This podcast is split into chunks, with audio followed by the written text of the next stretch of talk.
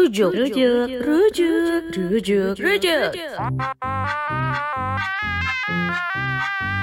Hana, tuh, set.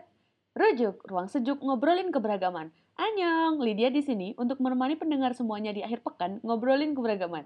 Mulai dari isu agama, isu keyakinan, gender, seksualitas, hingga isu media. Tentu aja dikemas dengan sederhana supaya mudah diikuti oleh semua orang. Jangan kemana-mana ya, stay tune. Jangan lupa follow by the way.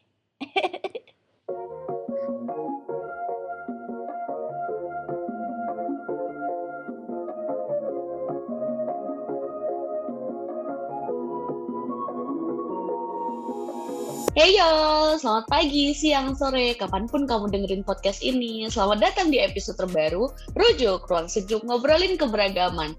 Hari ini kita kedatangan Timo, mahasiswa nih, mantan mahasiswa pasca sarjana teologi Universitas Kristen Duta Wacana Jogja. Kalau dari temanya kelihatannya teman-teman udah inilah ya, tahu lah ya bahasannya menuju bahasan teologi. Tapi teologi apa nih? Kita hari ini akan ngomongin soal keberadaan LGBT. Kita akan bahas soal LGBT dan Kristen. Sebenarnya selain agama Islam, agama Kristen itu merupakan agama samawi yang juga punya kitab-kitab yang katanya ayat-ayatnya itu banyak yang menentang keberadaan LGBT. Nah, daripada kita bertanya-tanya dan menerka-nerka dan cuma tahu katanya-katanya, kita tanya langsung aja ke orang yang belajar nih. Gue nggak akan menyebut Timo sebagai ahlinya ya, meskipun dalam hati gue mau menyebut Timo sebagai ahlinya. Tapi karena Timo ini wajahnya rendah hati gitu, jadi dia adalah orang yang belajar gitu. Hai Timo. Halo Lydia, apa kabar? Baik, kamu apa kabar? Baik banget, puji Tuhan, terima kasih. Sama-sama. Makasih loh udah diundang ke sini loh. Seneng banget loh. Iyalah, sebagai seorang mahasiswa S2 ya, udah lulus lah ya, sebagai seorang magister teologi yang mempelajari agama dan seksualitas harus diundang dong di Rujuk. Timo boleh kenalan dulu? Boleh. Halo semuanya, perkenalkan nama panjangku Timotius Ferdino, biasa dipanggil Timo aja. Bener banget, lulusan teologi, baru aja lulus, tapi kesibukan sekarang sih sebenarnya jadi research assistant, juga ngajar di SD sebenarnya gitu. Tapi ya sering juga ngomongin soal seksualitas dan agama, soal LGBTIQ, soal queer dan lain-lain di tulisan maupun di kegiatan-kegiatan partisipasi di kegiatan seperti itu gitu. Keren banget nih, berarti dari suaranya aja udah kedengeran ya, karena di podcast pendengar bisa lah ya merasakan auranya Timo yang tenang gitu dan aura gue yang ledak-ledak gitu. Oke, Timo, gimana sih sebenarnya Kristen itu memandang LGBT? Karena orang kan taunya kalau di agama Islam ya kaumnya Lut gitu ya. Kalau di Kristen taunya Sodom dan Gomora gitu. Orang yang akan dibakar di neraka gitu. Iya, itu bisa dikatakan betul sebagai pandangan yang umum ya. Pandangan yang memang banyakan orang-orang Kristen itu yang benar begitu. Bahwa soal menjadi LGBT adalah dosa, sesuatu yang pantas untuk dihukum, pantas untuk dikutuk begitu, dan yang pastinya tidak masuk surga gitu. Itu sudah menjadi pemahamannya umum. Tetapi berbicara tentang bagaimana kekristenan atau agama Kristen memandang LGBT, tentunya itu bukan tidak bisa diberikan jawaban yang bulat. Kenapa? Karena kekristenan sendiri juga beragam, lihat ya tidak hanya di Indonesia tapi juga di seluruh dunia begitu, dan di Indonesia sendiri juga kekristenan banyak alirannya, banyak beragam dan keberagaman itu juga dipengaruhi oleh berbagai macam tafsiran terhadap kitab suci begitu. Iya, jadi ini ya mungkin tidak tafsirannya tidak langsung yang ayat-ayatnya tidak langsung yang menyerang bahwa LGBT akan masuk neraka gitu, tapi memang tafsiran dari tokoh-tokohnya di seluruh penjuru dunia gitu ya, bagaimana orang menafsirkan LGBT secara Kristen gitu. Nah, berarti ada nggak sih kisah-kisah LGBT yang ditolak di Alkitab gitu? Karena mungkin itu yang jadi acuan nih, orang-orang memandang LGBT sebagai dosa. Ya, nah sekarang berarti kita berbicara tentang Alkitab ya, atau kitab sucinya orang Kristen. Sebelum masuk ke situ, perlu dipahami bahwa yang namanya Alkitab itu sendiri tuh sebenarnya terdiri dari banyak kitab gitu ya, nggak cuma satu kitab. Kalau orang Protestan sendiri itu punya 66 kitab gitu. Nah, dari ke-66 kitab ini perlu dipahami bahwa ini bukan sesuatu yang kayak benar-benar turun dari surga begitu, plek-plek kata per kata begitu, tapi ditulis oleh orang yang berbeda-beda dalam kurun waktu yang sangat panjang. Dan tentunya kita pahami bahwa penulisan itu sangat dipengaruhi oleh konteks pada zaman itu, dipengaruhi oleh budaya yang dihidupi pada saat itu. Nah, kalau dibilang katanya banyak teks yang menolak LGBT dalam kitab, itu salah. Banyak dari mana? Nggak banyak. Paling cuma nggak nyampe 10 biji ayatnya. Nggak nyampe 10. Kalau mau dibilang menolak gitu. Dari ribuan kata, ribuan pasal, ribuan ayat yang ada di Alkitab, yang menolak LGBT itu cuma sedikit. Nah, tapi apakah itu benar-benar menolak atau pro, itu kan perlu penafsiran terhadapnya, terhadap konteks kita saat ini. Nah, kisah-kisahnya apa aja sih kira-kira? Nah, sebenarnya kalau yang paling jelas ya, ngomongin soal LGBT, kembali lagi soal LGBT itu kan istilah LGBT itu sendiri kan sangat luas ya. Itu dari katanya aja ada lesbian, ada gay, ada biseksual, ada transgender. Itu nggak cuma merujuk pada orientasi seksual, tapi juga identitas seksual misalnya, atau identitas gender, tapi juga berkaitan dengan itu ekspresi, berkaitan juga dengan itu misalnya perilaku atau karakteristik seksual dan sebagainya. Itu sangat luas. Nah, kalau Alkitab sendiri nggak bicarain soal LGBT seluas itu dan sedalam itu, apalagi seperti yang kita pahami sekarang misalnya sebagai orientasi seksual. Justru yang muncul di Alkitab itu adalah perilaku seksual, dan dalam hal ini khususnya merujuk pada anal seks atau persetubuhan melalui anus begitu ya. Nah, itu yang muncul, dan ada ayat yang memang kelihatannya secara eksplisit menolak itu. Misalnya, yang paling kelihatan adalah di kitab Imamat ayat 18 sampai kitab Imamat pasal 18 ayat 22. Katanya, "Janganlah engkau tidur dengan laki-laki secara orang bersetubuh dengan perempuan, karena itu suatu kekejian."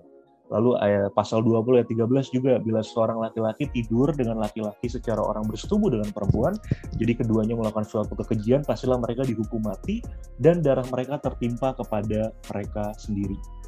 Nah, itu menjadi salah satu ayat yang dipakai oleh orang Kristen atau oleh gereja-gereja untuk mengatakan bahwa ini adalah perbuatan yang dilarang, bahwa LGBT itu adalah perbuatan yang dilarang. Tapi kembali lagi kita perlu melihat bahwa ayat ini sebenarnya bukan ngomongin LGBT dalam definisi yang kita pahami saat ini. Ayat ini hanya berbicara tentang persetubuhan antara laki-laki dengan laki-laki, dan dalam hal ini merujuk pada kegiatan anal seks. Nah, namun kita perlu melihat ayat ini dalam konteks yang lebih luas ya.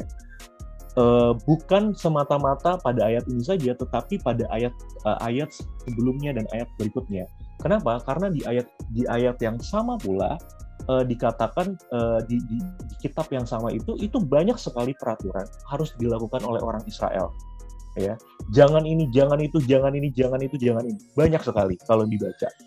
Nah, tetapi ternyata setelah ayat yang tadi itu, di beberapa ayat berikutnya dikatakan begini, "Karena segala kekejian itu telah dilakukan oleh penghuni negeri yang sebelum kamu." Nah, kalau kita baca dalam konteks ini, berarti sebenarnya peraturan yang tadi, yang jangan-jangan-jangan tadi itu sebenarnya ingin dalam kerangka kekudusan. Nah, ini bahasa yang sulit dimengerti sebenarnya, kekudusan, tetapi dalam arti bangsa Israel yang diberikan peraturan itu mau dikatakan agar mereka berbeda dari orang-orang lain pada zamannya, berbeda dari orang-orang lain di sekitarnya. Jadi ini soal bagaimana cara hidup bangsa Israel yang takut akan Tuhan itu harus berbeda dengan orang-orang yang tidak mengenal Tuhan. Intinya seperti itu. Jadi dia tidak merujuk langsung sebenarnya pada percintaan sejaman jenis, tidak. Dia tidak berbicara tentang itu, tidak berbicara soal cinta, tidak berbicara soal ketertarikan, tidak. Tapi dia berbicara pada perilaku-perilaku yang biasanya dilakukan oleh orang-orang bangsa lain yang tidak mengenal Tuhan, gitu ya. Jadi ini lebih ke mungkin bisa dikatakan stereotipe, ya kan, atau hal-hal yang dilakukan oleh bangsa lain yang kemudian dianggap sebagai orang-orang yang dipilih Tuhan ini sebagai hal-hal yang tidak bermoral, hal-hal yang harus dijauhkan, yang perlu dijauhkan supaya bangsa Israel menjadi berbeda dengan bangsa lain. Karena toh dalam kitab yang sama juga ada larangan sebenarnya untuk kayak makan babi, makan hal-hal yang lain. Yang sebenarnya orang Kristen sendiri dengan merujuk pada tafsiran di kitab-kitab yang lain mengatakan bahwa nggak apa-apa makan babi gitu misalnya. Jadi artinya kan peraturan itu dibuat memang dalam konteks itu, dalam konteks bahwa bangsa Israel harus berbeda dengan orang lain. Jadi dia tidak merujuk secara langsung tentang yang namanya orientasi seksual, ketertarikan terhadap sesama jenis dan sebagainya. Nah, hal yang sama juga, walaupun berbeda konteksnya, ayat yang serupa ada di Perjanjian Baru, misalnya dalam Roma 1 ayat 26-27. Demikian juga suami-suami meninggalkan persetubuhan yang wajar dengan istri mereka dan menyala-nyala dalam birahi mereka seorang terhadap yang lain, sehingga mereka melakukan kemusuhan laki-laki dengan laki-laki, dan karena itu mereka menerima dalam diri mereka balasan yang setimpal untuk kesesatan mereka. Nah, menariknya ayat ini dikatakan Paulus kepada jemaat di Roma. Ini kan ayat ini kesannya seperti nggak boleh nih laki-laki bersetubuh dengan laki-laki gitu ya. Tetapi sebenarnya dalam ayat ini dalam satu rangkaian dengan ayat sebelumnya, yaitu yang mengatakan bahwa mereka menggantikan kebenaran Allah dengan dusta dan memuja dan menyembah makhluk dengan melupakan penciptanya yang harus dipuji. Jadi ayat ini sebenarnya dalam satu rangkaian dengan kalau dosa yang orang Islam bilang itu syirik gitu, atau ketidaksetiaan kepada Tuhan. Nah, stereotipnya pada waktu itu orang-orang yang tidak percaya Tuhan, orang-orang yang menduakan Tuhan adalah orang-orang yang melakukan persetubuhan yang berganti-ganti pasangan, persetubuhan dengan banyak orang. Persetubuhan yang tidak hanya dengan istrinya, tetapi juga dengan orang lain, istri orang lain, bahkan juga dengan laki-laki lain, begitu. Jadi ini menjadi perilaku-perilaku yang dilakukan pada orang-orang di zaman itu, di konteks Roma pada saat itu, orang-orang yang sama seperti di imamat tadi, orang-orang yang dianggap sebagai penyembah berhala gitu ya. Walaupun itu menjadi nanti topik lain lagi ya, soal kekristenan dan agama-agama lain jadi topik lain lagi, tapi pada waktu itu dianggap menjadi perilaku-perilaku yang dilakukan oleh orang-orang yang tidak mengenal Tuhan. Sehingga dikatakan itu menjadi semacam stereotip begitu ya. Nah, dari dua ayat ini sebenarnya saya mau katakan gini, bahwa kita tidak bisa memungkiri bahwa memang ada ayat yang menuliskan bahwa menolak persetubuhan antara laki-laki dengan laki-laki gitu ya, bahwa ayat tersebut memang ada.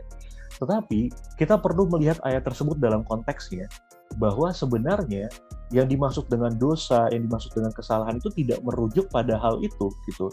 Itu bukan intinya, karena intinya adalah orang yang melakukan itu adalah orang-orang yang melupakan Tuhan, orang yang menduakan Tuhan, dalam arti karena pada waktu itu konteks itu dilakukan oleh orang-orang di luar orang Kristen gitu. Jadi ini soal masalah identitas sebenarnya, identitas yang membedakan bahwa ya orang Kristen itu harusnya nggak sama dengan orang lain gitu ya. Itu untuk kedua ayat tersebut.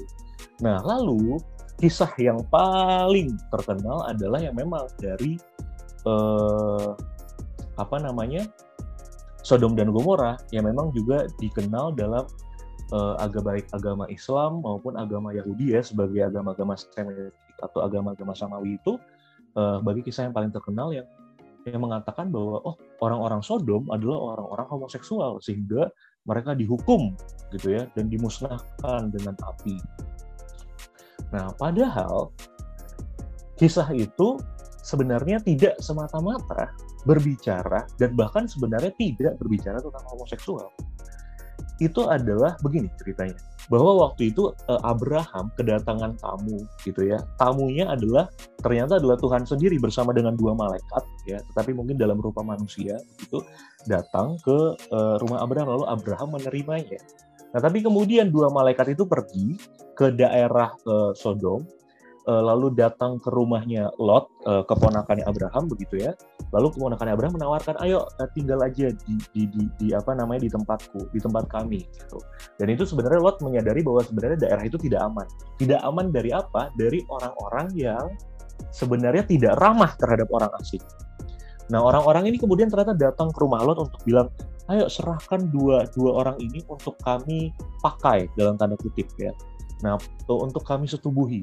Nah, tapi sebenarnya ya itu memang merujuk pada persetubuhan antara laki-laki dengan laki-laki.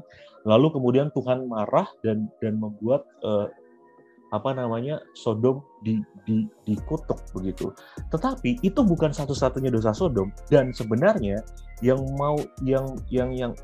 dianggap salah oleh Tuhan dalam kitab itu adalah sebenarnya bukan pada perbuatan perilaku persetubuhannya, tetapi pada bagaimana mereka melakukan persetubuhan itu untuk semacam menaklukkan orang asing, menjadikan orang asing sebagai tawanan ya, sebagai budak, sebagai orang yang rendah, dan artinya ingin menguasai mereka, ingin menjadi di atas mereka. Nah, ini adalah problem ketidakramahan gitu kan, dan juga problem ketidakadilan bagi pendatang, bagi orang asing yang seharusnya dilindungi, yang seharusnya diterima, tetapi justru malah diperlakukan demikian gitu ya, karena dengan disodomi itu menjadikan mereka ya lebih rendah gitu kan, karena dianggap bahwa kan biasanya kan yang diperlakukan seperti itu adalah perempuan. Nah, balik lagi konteksnya bahwa perempuan dianggap lebih rendah. Nah, dengan diperlakukan seperti itu, nah orang-orang itu akan dianggap seperti perempuan, dianggap seperti orang yang rendah begitu. Itu mungkin kira-kira secara singkat ya, kalau misalnya mau dibahas satu persatu ya sangat panjang begitu, tapi dari ayat-ayat yang benar-benar ngomongin itu bisa dihitung 6 teks saja sebetulnya dibandingkan dengan ayat-ayat Alkitab yang begitu banyak gitu. Menarik ya, karena berarti kalau kita summary, kita singkat gitu, bahwa konteks ayat yang melarang homoseksualitas itu karena ketika kita melihat kalau dalam Islam ini, karena gue banyak belajar Islam, asbabun nuzulnya gitu ya, karena penyebab turunnya ayat gitu kan, karena adanya infidelity kan, perselingkuhan, ketidaktaatan terhadap Tuhan, kemudian perkosaan ya, karena Sodom dan Gomora tadi kan bukan karena mereka melakukannya secara sukarela, tapi karena untuk menunjukkan kuasa, untuk menunjukkan bahwa mereka yang berkuasa atas daerahnya, jadi berikan tamumu untuk kami pakai gitu kan, tanda kutip pakai gitu kan. Pas awal-awal mengenal isu LGBT dan agama nih, karena Timo kan S1 dan S2 nya sama-sama teologi nih, karena masih fresh gitu ya, mungkin beberapa tahun yang lalu Timo ada di fase yang sangat homofobik mungkin, atau justru malah ketika tahu isunya menarik nih isunya ya gitu. Betul itu sebenarnya saya sendiri pun ini perlu jujur diakui bahwa mengalami perkembangan pemikiran semenjak belajar teologi. Jujur waktu sebelum masuk teologi ya, berarti masih SMP SMA gitu ya, itu sangat homofobik dan homoprejudice ya, dalam arti ya yang saya tahu yang diajarkan di gereja itu ya itu salah gitu kan, itu dosa dan gitu ya, itu hal-hal yang tidak baik, yang tidak benar, yang tidak normal ya kan, yang harus di yang harus dipertobatkan, orang-orang yang harus dikembalikan, didekatkan lagi kepada Allah. Itu pemahaman saya sebelum belajar teologi. Nah, begitu saya belajar S1 saya di Jakarta, kemudian ternyata saya diperkenalkan nih dengan, saya sangat bersyukur sekali karena ada dosen saya yang kemudian memberikan akses itu kepada mahasiswa-mahasiswanya untuk mempelajari isu yang tabu dan sensitif ini gitu. Lalu di situ saya belajar bahwa ternyata ada loh tafsiran-tafsiran yang memang ramah terhadap LGBT. Ada teologi-teologi yang dikembangkan oleh para teolog-teolog yang memang mau mencoba membahas LGBT secara lebih positif, untuk membahas ini bukan soal benar salah, bukan soal dosa atau tidak, tapi ini adalah soal ya bagian dari menjadi manusia gitu. Bagian dari manusia dengan segala keberagamannya, manusia sebagai ciptaan Allah gitu ya, manusia dengan segala dinamikanya kehidupan yang dibentuk tidak hanya secara lingkungan, tetapi juga biologis dan psikologis. Itu ya sudah terjalin sedemikian rupa gitu, sesuatu yang memang ya sebagaimana adanya. Dan belajar, dan semakin belajar tentang teologi, ternyata belajar tentang Tuhan itu tidak bisa dilepaskan dari belajar tentang manusia. Mengapa ya? Karena kita selalu belajar mengenai relasi antara manusia dengan Tuhan. Gitu. Kira-kira begitu. Gitu. Oke. Memang ini ya cukup menarik ya, karena kita kalau nggak kenal kan nggak sayang nih sama teman-teman LGBT. Belum ketemu gitu, tahu-taunya ternyata mereka lebih ramah, karena kan kita taunya dari media bahwa LGBT itu sadis, kemudian sejak kecil juga. Meskipun kita background agamanya berbeda gitu, tapi aku yakin kalau untuk beberapa isu kita tuh udah diajarin sejak dini gitu loh untuk membenci gitu. Padahal mungkin kalau kita masih kecil ya, kita nggak akan tahu tuh, kita nggak akan takut tuh sama yang namanya transpuan misalnya, karena kan yang sering jalan-jalan mengamen gitu kan teman-teman transpuan kan. Kemudian mungkin aku dulu waktu SMA juga masih yang ketika ada transpuan lewat gitu, takut, ada waria, tante gitu, goda-godain. Betul, dan ternyata ketakutan itu juga sebenarnya disebabkan tidak hanya dari narasi cerita-cerita atau ujaran kebencian yang kita dengar sehari-hari, tapi juga dari kenyataan bahwa kita tidak berani untuk mau berkenalan.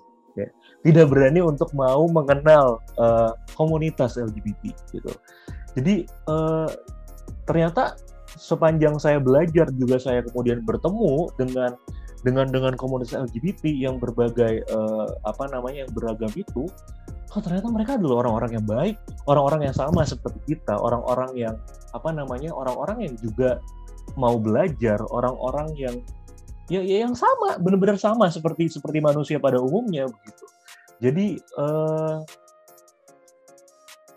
homofobia dan homoprejudice itu prasangka itu ya terhadap prasangka buruk terhadap orang-orang homo ataupun juga LGBT itu sebenarnya disebabkan karena kita belum mengenal aja sebenarnya kita terlalu takut terhadap sesuatu yang berbeda.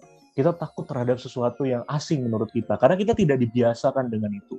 Karena kita dibiasakan dengan hubungan orang-orang laki-laki dan perempuan di TV, di sinetron, di koran gitu ya, di gereja, di rumah, itu kita selalu dibiasakan itu. Sedangkan kita tidak dibiasakan dengan yang berbeda di luar hubungan antara laki-laki dan perempuan, sehingga ketika kita bertemu dengan hal yang berbeda itu, kita cenderung takut. Padahal kalau kita ternyata mau belajar mengenal, kita mau belajar untuk mencari tahu tentang apa itu, tentang bagaimana itu, kita akan menjadi tahu lebih banyak, dan ternyata itu bukan sesuatu yang sama sekali buruk. Iya. Nah, ngomong-ngomong kita belajar soal ayat-ayat sih, karena tadi Timo udah mention beberapa ayat yang ternyata ayat homofobia yang melarang homoseksualitas itu cuma ada 6, yang artinya sebenarnya sangat sedikit gitu. Nah, ada nggak sih sebenarnya ayat-ayat di Alkitab yang tidak memandang LGBT sebagai kelompok yang ditolak? Kalau di Islam kan ada ayat, gue lupa lengkapnya, cuman gue inget nih, Goiru Ulil Irba Minarijal gitu kan, laki-laki yang tidak punya hasrat terhadap perempuan gitu. Ada nggak kira-kira di Alkitab tidak harus eksplisit menyebutkan bahwa ya homoseksual sama dengan manusia atau gimana gitu, tapi memang menyebut keberadaan queer gitu. Nah, terkait dengan keberadaan queer, betul sekali.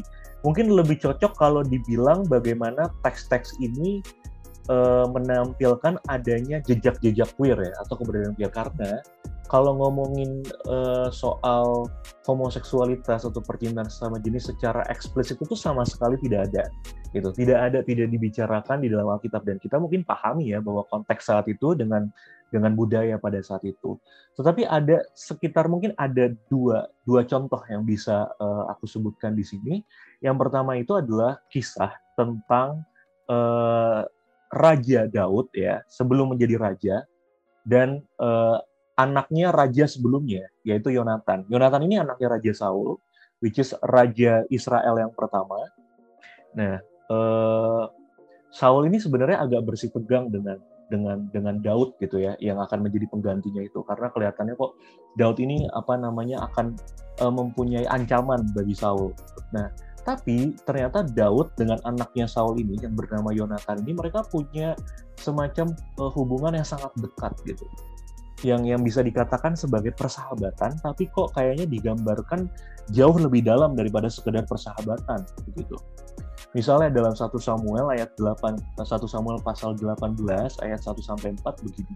Ketika Daud habis berbicara dengan Saul, ya, berpadulah jiwa Yonatan dengan jiwa Daud, dan Yonatan mengasihi dia seperti jiwanya sendiri. Ini memberikan ungkapan kasih yang sangat dalam begitu ya, bahkan sampai kedua jiwa mereka berpadu begitu, antara Yonatan dengan Daud, yang which is adalah laki-laki dan laki-laki. Nah, selain itu mereka juga mengikat perjanjian dan sebagainya. Bahkan Daud mengatakan begini kepada Yonatan ya, engkau sangat ramah kepadaku, bagiku cintamu lebih ajaib daripada cinta perempuan. Amazing nggak? Ini ayat yang sangat menarik gitu, dikatakan bahwa bagiku cintamu lebih ajaib daripada cinta perempuan. Ya kan? Nah, cinta semacam apa ini yang lebih ajaib daripada cinta perempuan antara laki-laki dengan laki-laki gitu ya? Nah, tentunya gereja menafsirkan bahwa ini adalah persahabatan gitu ya, persahabatan antara. Tapi kalau misalnya kita berbicara misalnya tentang hubungan romantis ya kan, hubungan romantis antara laki dengan laki-laki itu kan bisa. Kalau misalnya kita sekarang pahami bisa, ya itu bisa bagian dari ketertarikan sesama jenis itu kan, bisa bagian dari orientasi gitu kan. Walaupun memang tidak secara seksual, tetapi secara romantically pun itu juga bisa menjadi bagian dari orientasi. Jadi dari kacamata ini sebenarnya ayat ini walaupun tidak secara eksplisit, tapi sebenarnya memberikan gambaran tentang bahwa cinta antara sesama jenis itu juga bisa, bukan sesuatu yang salah, ada sesuatu yang bisa saja muncul gitu ya, sesuatu yang memang dirangkul di dalam teks ini gitu, sesuatu yang memang disajikan secara jelas gitu. Nah, itu yang pertama. Yang kedua, mungkin sebenarnya ada beberapa ya, tapi mungkin dibatasi 2 aja yang memang lebih bisa mendukung gitu ya. Yang kedua adalah soal, nah ini orang yang dikebiri. Nah, orang yang dikebiri. Nah, misalnya dalam Matius 19 ayat 11-12, itu sebenarnya ada konteks di mana Yesus berbicara dengan orang-orang Farisi, mengatakan bahwa sebenarnya boleh nggak laki-laki menceraikan istrinya, gitu ya. Nah, dari konteks-konteks tersebut, lalu kemudian Yesus berbicara bahwa ada loh orang yang tidak menikah, ya, which is orang-orang yang dikatakan orang-orang yang kebiri. Nah, orang-orang kebiri ini adalah kan orang-orang yang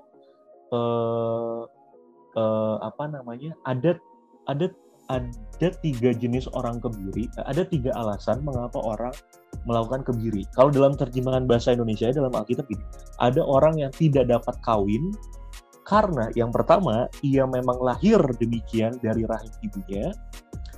Dan ada orang yang dijadikan demikian oleh orang lain. Dan yang ketiga, ada orang yang membuat dirinya demikian karena kemauannya sendiri oleh karena kerajaan sorga. Ya. Nah, kerajaan sorga ini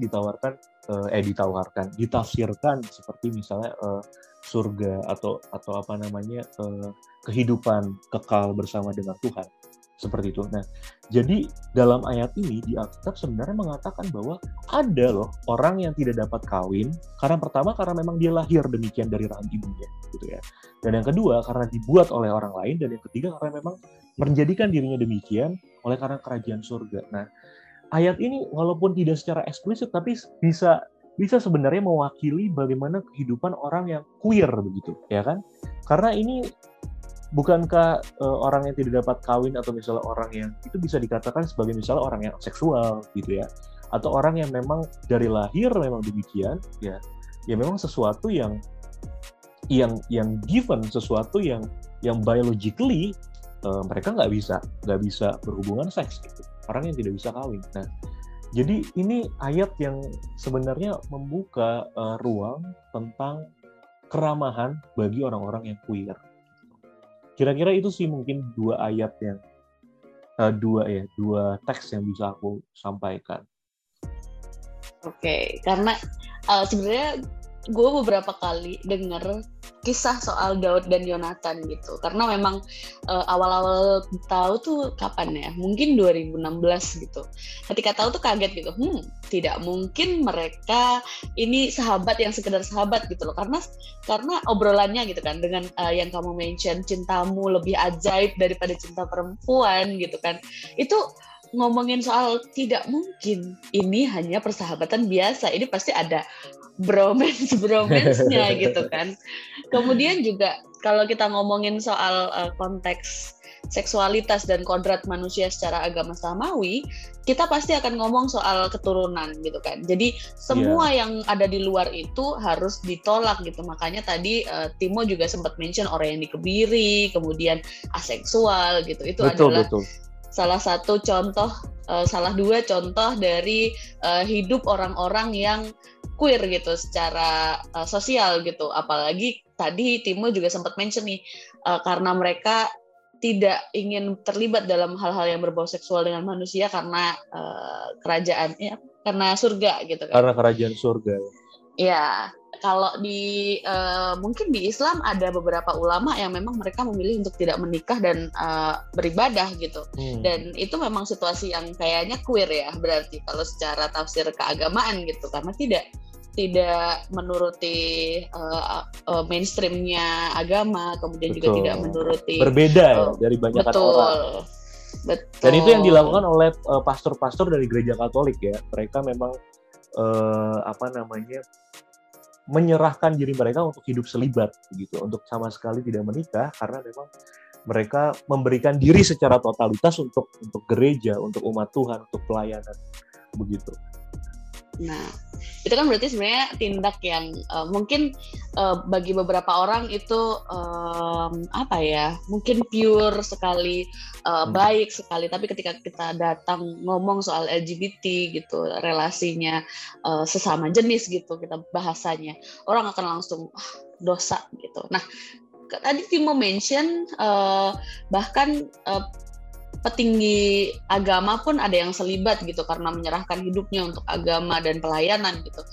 Kalau gereja sendiri, gimana sih sebenarnya pandangannya soal LGBT? Nah, ini yang menarik. Banyakan sih ya yang memang secara umum aku lihat ya, karena di gereja itu kan ada yang namanya semacam peraturan nih, tata gereja atau akta-akta gereja semacam kayak kitab hukumnya gereja begitu. Memang ada beberapa gereja yang secara eksplisit menyebutkan itu dalam aturannya itu sebagai sesuatu yang salah gitu, sesuatu yang harus digembalakan gitu ya, sesuatu yang harus orang-orang yang harus digembalakan itu kan artinya dibina, dibimbing gitu ya, orang-orang yang harus didekati ya, kemudian dibawa ke dalam tanda kutip jalan yang benar begitu.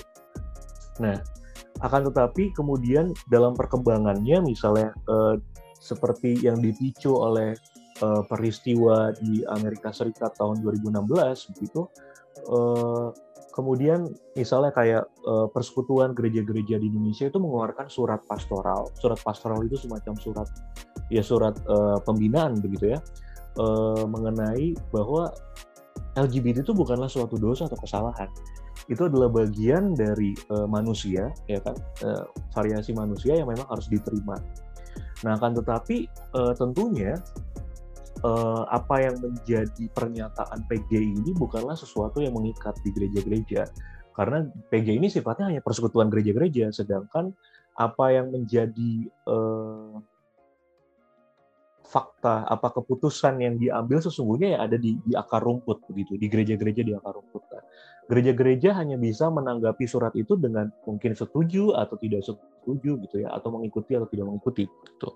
Tapi pada kenyataannya memang kalau saya lihat gereja-gereja di Indonesia memang belum ada yang menerima, kecuali gereja salah satu gereja yang baru saja dirintis baru-baru ini di Jakarta, misalnya gereja komunitas Anugrah gitu ya. Sedangkan yang lainnya tidak ada yang secara eksplisit menerima LGBT sebagai sesuatu yang tidak salah begitu, karena masih menganggap itu sebagai sesuatu yang salah, dan ataupun banyak gereja yang sama sekali tidak mau membicarakannya. Pertama, karena mungkin mereka takut begitu ya, takut terhadap orang-orang yang kontra karena masih mayoritas begitu, tetapi juga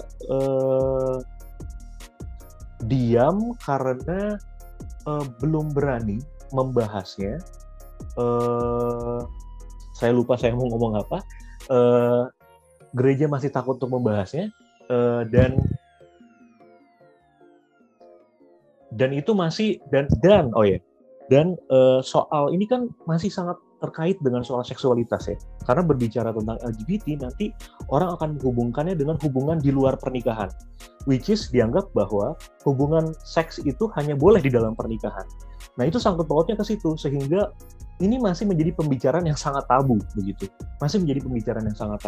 dan itu sangat-sangat dipahami gitu, sehingga ini masih menjadi PR yang sangat panjang dan perlu dikaji lebih lanjut oleh gereja-gereja di Indonesia begitu, karena terkait dengan tema besarnya yaitu seksualitas, which is dalam pemahaman gereja bahwa seksualitas itu ya hubungan seks yang seharusnya itu adalah hubungan seks dalam pernikahan begitu, dan yang dilakukan oleh laki-laki dan perempuan, karena konteksnya tadi yaitu prokreasi gitu, atau untuk reproduksi penghasilan betul. Oke, mau minum dulu? Iya, boleh. Terima kasih. Tenang. Bisa di-cut kok bagian ini. Oke. Nah, karena misalnya gereja sendiri masih mungkin tidak terang-terangan mendukung gitu ya, soal teman-teman LGBT gitu. Tapi salah satu gereja komunitas Anugrah dengan terang-terangan mempersilahkan teman-teman yang ingin menjadi jemaat di sana, menjadi gereja yang aman gitu untuk teman-teman LGBT beribadah. Dengan situasi yang seperti ini, kira-kira ke depannya apakah boleh pemimpin agamanya berasal dari kelompok LGBT gitu? Karena kan kita nggak tahu mungkin aja ada ustadz yang gay, mungkin aja ada ustazah yang lesbian misalnya, atau ada ustazah yang transpuan gitu. Kita nggak pernah tahu nih, atau ada pastor yang gay atau bisexual misalnya, atau malah dia aseksual gitu, yang mana masih spektrum LGBT gitu kan. Kira-kira gimana? Iya. Itu pertanyaan yang menarik ya, yang sebenarnya saya pun juga bingung mau jawabnya, karena begini, terkait dengan itu misalnya ya, kita tidak bisa memungkiri bahwa bisa aja ada kemungkinan pendeta-pendeta yang ada sekarang ini gitu ya, pemimpin gereja ada yang memang mempunyai orientasi seksual yang berbeda, mempunyai orientasi seksual sama jenis atau juga biseksual seperti itu. Nah, kalau untuk sekarang tentu gereja masih sangat melarang ya. Gereja sama sekali, karena ada kasus contoh ya, salah satu gereja yang kemudian ada seorang pendetanya yang baru saja ditahbiskan, kemudian secara terang-terangan mengatakan orientasi seksualnya sebagai seorang gay secara publik begitu. Nah, kemudian itu langsung ditindak oleh pusat gerejanya untuk kemudian dipanggil begitu ya, dan mengatakan dan kira-kira mungkin dia harus melepaskan begitu ya jabatannya. Ada orang-orang yang mengatakan bahwa dia harus melepaskan jabatannya. Ada juga yang bilang atau ya kamu harus meninggalkan perilakumu itu dan tidak lagi gitu ya. Nah, itu kan artinya ya terkait dengan itu memang di gereja sendiri ya homofobia dan homo prejudice itu masih sangat kuat, sehingga masih ada aturan-aturan yang memang tidak membolehkan seseorang yang menjadi bagian dari LGBT itu untuk menjadi pendeta atau menjadi bagian dari pejabat gerejawi, karena itu dianggap sebagai sesuatu yang melanggar moral, melanggar kekudusan begitu ya istilahnya. Nah, bahkan di salah satu gereja pun ya ada seorang pendeta yang kemudian terang-terangan kepada publik untuk menyatakan dirinya sebagai seorang gay, lalu kemudian langsung dipanggil untuk dibina supaya dia setidaknya meninggalkan jabatannya atau meninggalkan ya katanya perilakunya itu. Nah, pemahaman ini kan adalah pemahaman yang sebetulnya perlu diperbaiki, perlu diperbaharui oleh gereja begitu. Bahwa jika kita memang melihat bahwa ternyata di dalam Alkitab menjadi LGBT itu bukanlah suatu hal yang berdosa secara eksplisit begitu kan. Dan kita juga belajar bahwa secara psikologi, secara biologi gitu kan dan lain-lain gitu ya, tidak hanya dalam perspektif religius, maka seharusnya di kemudian hari gereja bisa membuka peluang bagi seorang pemimpin gereja yang LGBT gitu. Itu sih harusnya menjadi sebuah peluang di masa depan yang perlu diusahakan gitu. Yang perlu diusahakan, karena yang perlu kita pahami bahwa menjadi LGBT dengan menjadi beragama itu bukanlah suatu hal yang bertentangan. Oke. Setuju. Karena ini ya, karena kalau kita ngomongin soal orientasi seksual itu akan beda kasus ketika kita ngomongin soal perilaku gitu. Bisa jadi dia memang gay tapi dia tidak menjalani hubungan apapun gitu ya, ya berarti dia memilih selibat gitu.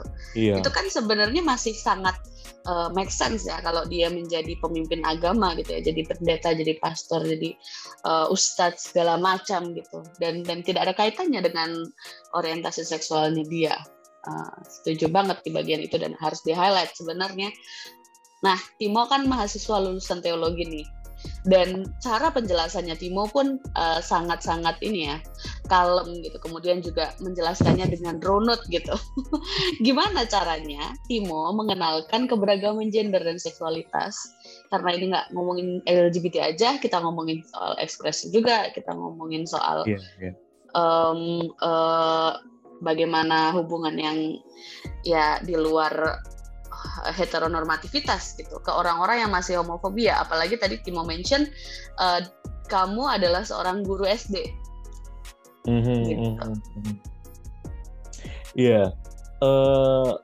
Untuk mengenalkan itu ya, untuk mengenalkan isu tentang keberagaman ini, tentunya saya biasanya ya memulai dengan apa sih seks itu, apa sih gender itu.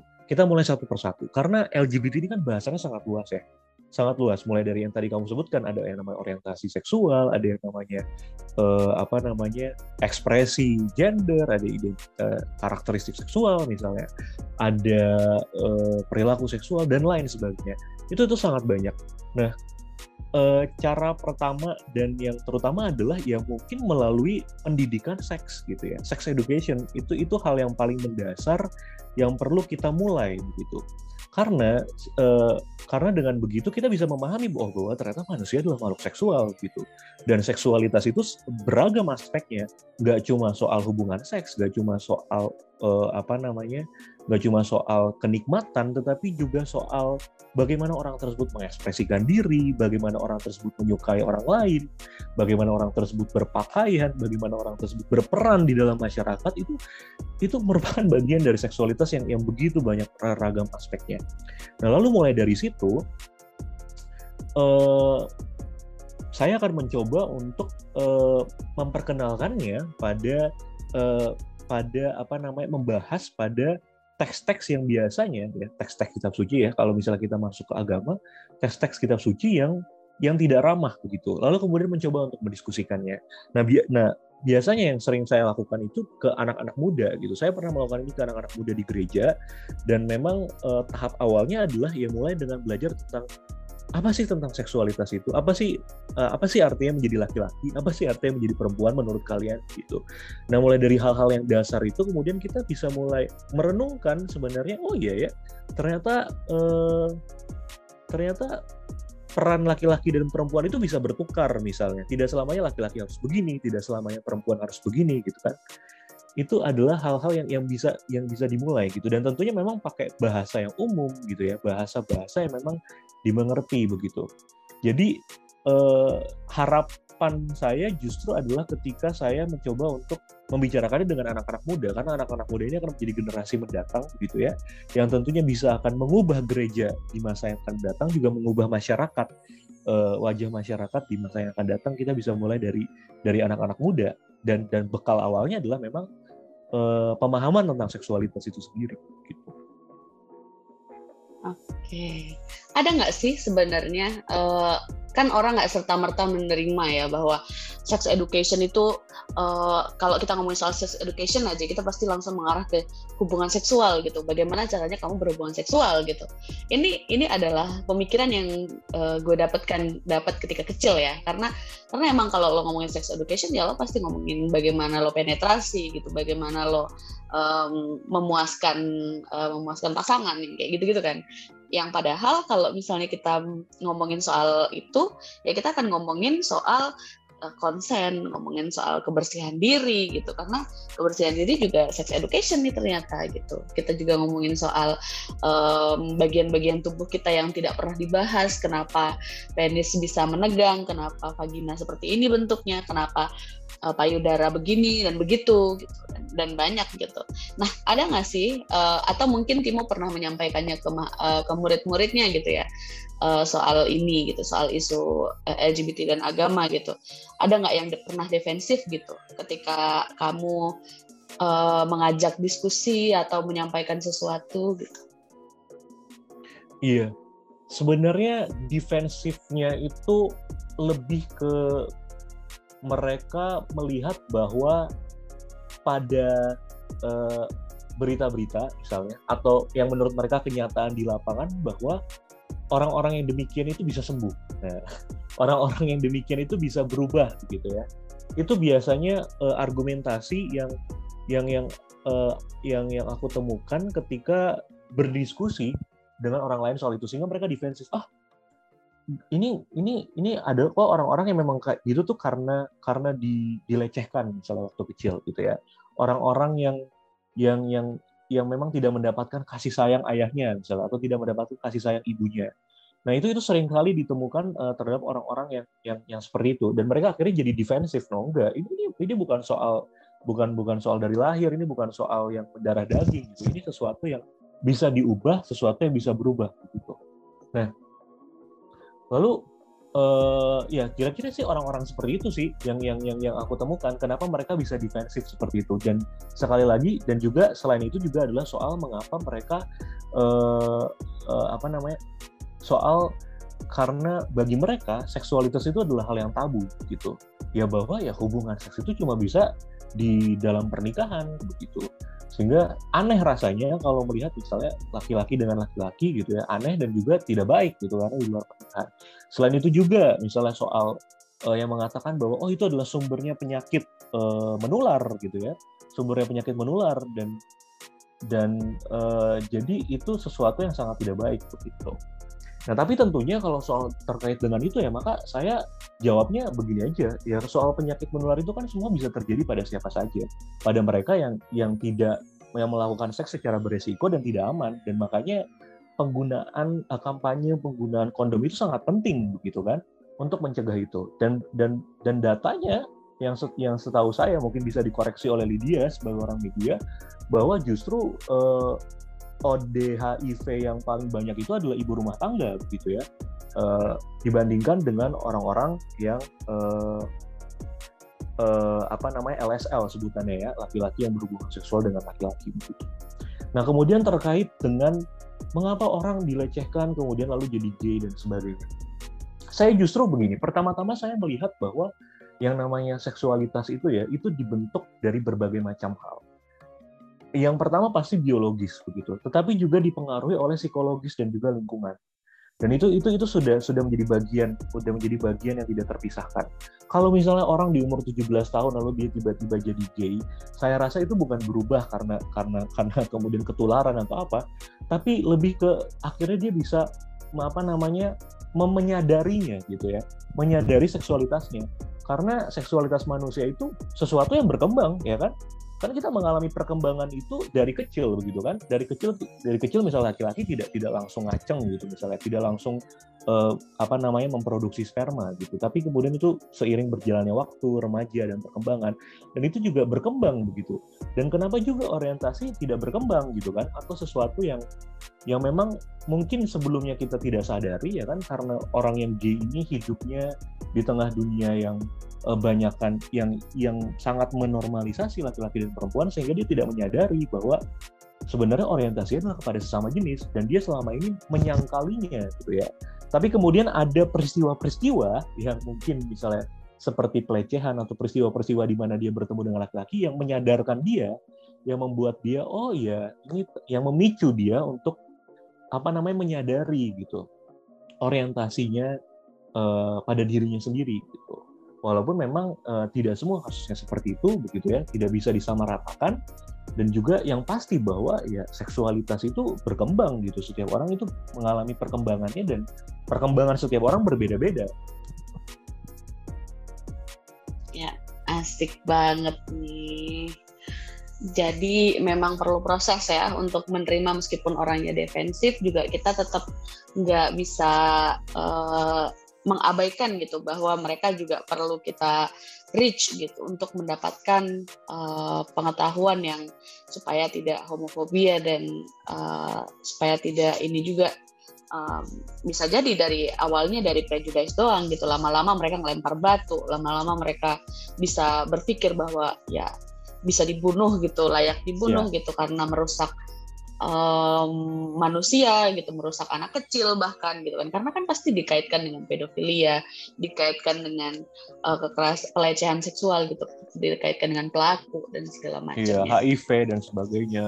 Betul. Dan aku setuju nih sama Timo yang tadi bahwa memang banyak ibu-ibu rumah tangga yang juga dibanding teman-teman LSL, kemudian teman-teman populasi kunci lainnya yang tentunya dibahas di Rujuk edisi sebelumnya gitu, sudah pernah dibahas. Oh, okay. Ya, berarti nyambung dong ya. Yeay. Nyambung kalau banget. Kalau misalnya teman-teman podcast ngikutin dengerin ini. Iya, nyambung banget lah. Jadi memang ibu rumah tangga angkanya cukup tinggi gitu kan, karena memang mereka tidak mendapatkan sosialisasi, adanya perselingkuhan gitu kan. Jadi bukan perselingkuhan aja sih, misalnya yang laki-laki juga seks tidak aman gitu kan. Jadi benar-benar mereka sangat beresiko gitu. Dan edukasi tentang ini nyambung sebenarnya, edukasinya mau edukasi dari agama, kesehatan dan seksualitas itu tuh sangat ini ya, terhubung gitu kemana-mana. Jadi thank you loh Timo, sudah tidak lelah gitu, tidak capek-capek gitu untuk terus mengedukasi orang. Nah, ada nggak Timo pesan untuk orang Kristen yang masuk homofobia? Nah, ini penting sih ya untuk teman-teman yang merasa Kristen ya, yang merasa mengikuti Yesus begitu. Bahwa kita tahu bahwa ajaran Yesus itu kan kita harus saling mengasihi dan tentunya tidak menghakimi, ya kan? Tidak menghakimi itu berarti kita mau mendengar suara orang lain. Dan kita belajar juga misalnya Yesus menjadi teladan bagi para pengikut-pengikutnya pada waktu itu untuk hadir kepada orang-orang yang pada waktu itu dianggap berdosa, orang-orang yang pada waktu itu dianggap yang dikucilkan dari masyarakat, orang-orang seperti pemungut cukai, orang-orang seperti yang dikatakan perempuan penzina, begitu ya, orang-orang yang oleh masyarakat dianggap sebagai orang-orang yang berdosa, orang-orang yang sama sekali seharusnya dijauhkan, begitu. Tapi Yesus hadir bagi mereka, dan Yesus tidak menghakimi mereka. Yesus justru mendengarkan suara mereka. Yesus mau bergaul dengan mereka. Jadi jadi ketika orang-orang Kristen mau mengikuti teladan Yesus, kita tidak akan pernah menghakimi orang lain, tapi justru kita mau mengenal orang lain. Kita mau belajar dari mereka, kita mau mendengar suara mereka, kita mau dengar cerita mereka, kita mau dengar pengalaman mereka. Gitu sih, Lid. Oke. Mengharukan dan menyentuh ya. Kalau pesan Timo untuk teman-teman LGBT, terutama yang Kristen, apa? Nah, ini juga ya buat teman-teman yang mungkin teman-teman LGBT Kristen yang masih bergumul, yang sekarang mendengarkan podcast ini, ya kita mengetahui bahwa pergumulan teman-teman memang bukanlah suatu hal yang mudah, begitu ya. Ini memang suatu hal yang sulit, terutama di tengah konteks kita bermasyarakat dan juga bergereja, ya, karena sebagai orang Kristen memang kehidupannya bermasyarakat dan bergereja sekaligus, dan baik dalam lingkungan itu memang terkadang penerimaan itu tidak ada, bahkan juga mungkin dari keluarga sendiri, dari orang tua sendiri. Nah, yang pasti adalah jangan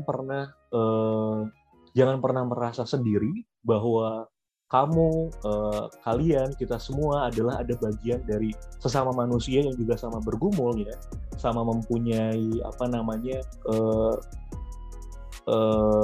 perjuangan untuk belajar tentang diri sendiri, belajar tentang memahami diri sendiri, bahwa belajar tentang diri sendiri itu adalah bukan suatu proses yang sekali jadi gitu ya, proses yang tidak pernah selesai, bahwa kita akan terus menemukan jati diri kita akan terus menemukan diri kita yang baru mungkin setiap hari.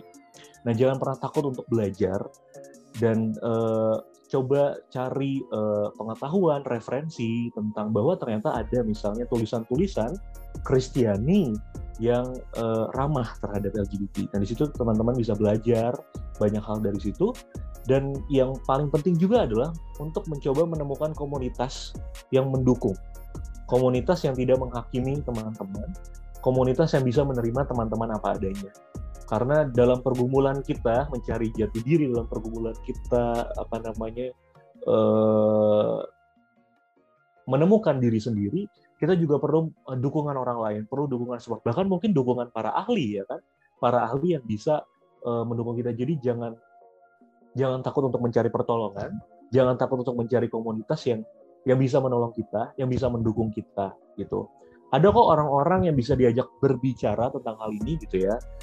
Tentu teman-teman Kristen yang LGBT friendly juga, mungkin pendeta-pendeta yang bisa dipercaya gitu ya, yang bisa teman-teman percaya untuk diajak mengobrol dengan hal ini. Juga mungkin komunitas-komunitas ya, kalau misalnya teman-teman ngikutin podcast ini pasti kan ada ya komunitas-komunitas yang memang yang mungkin kajian gender, seksualitas, komunitas-komunitas yang memang di isu-isu seksualitas, kesehatan dan sebagainya, yang bisa teman-teman konsultasi gitu. Jadi jangan pernah merasa sendiri, dan carilah komunitas yang bisa mendukung kalian gitu. Oke. Thank you Timo. Jadi beragama itu urusannya kan kita dengan Tuhan. Masalah kita mau homo, mau gimana, mau jungkir balik gitu. Yang penting kan kita tidak menyekutukan Tuhan gitu ya. Kita tetap beriman gitu, dan tidak bahasanya ya, taat lah ya, tertib lah ya gitu.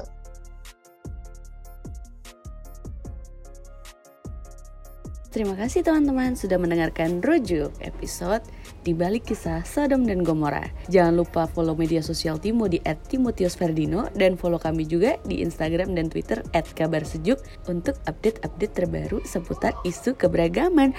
Annyeonghaseyo, gomawo.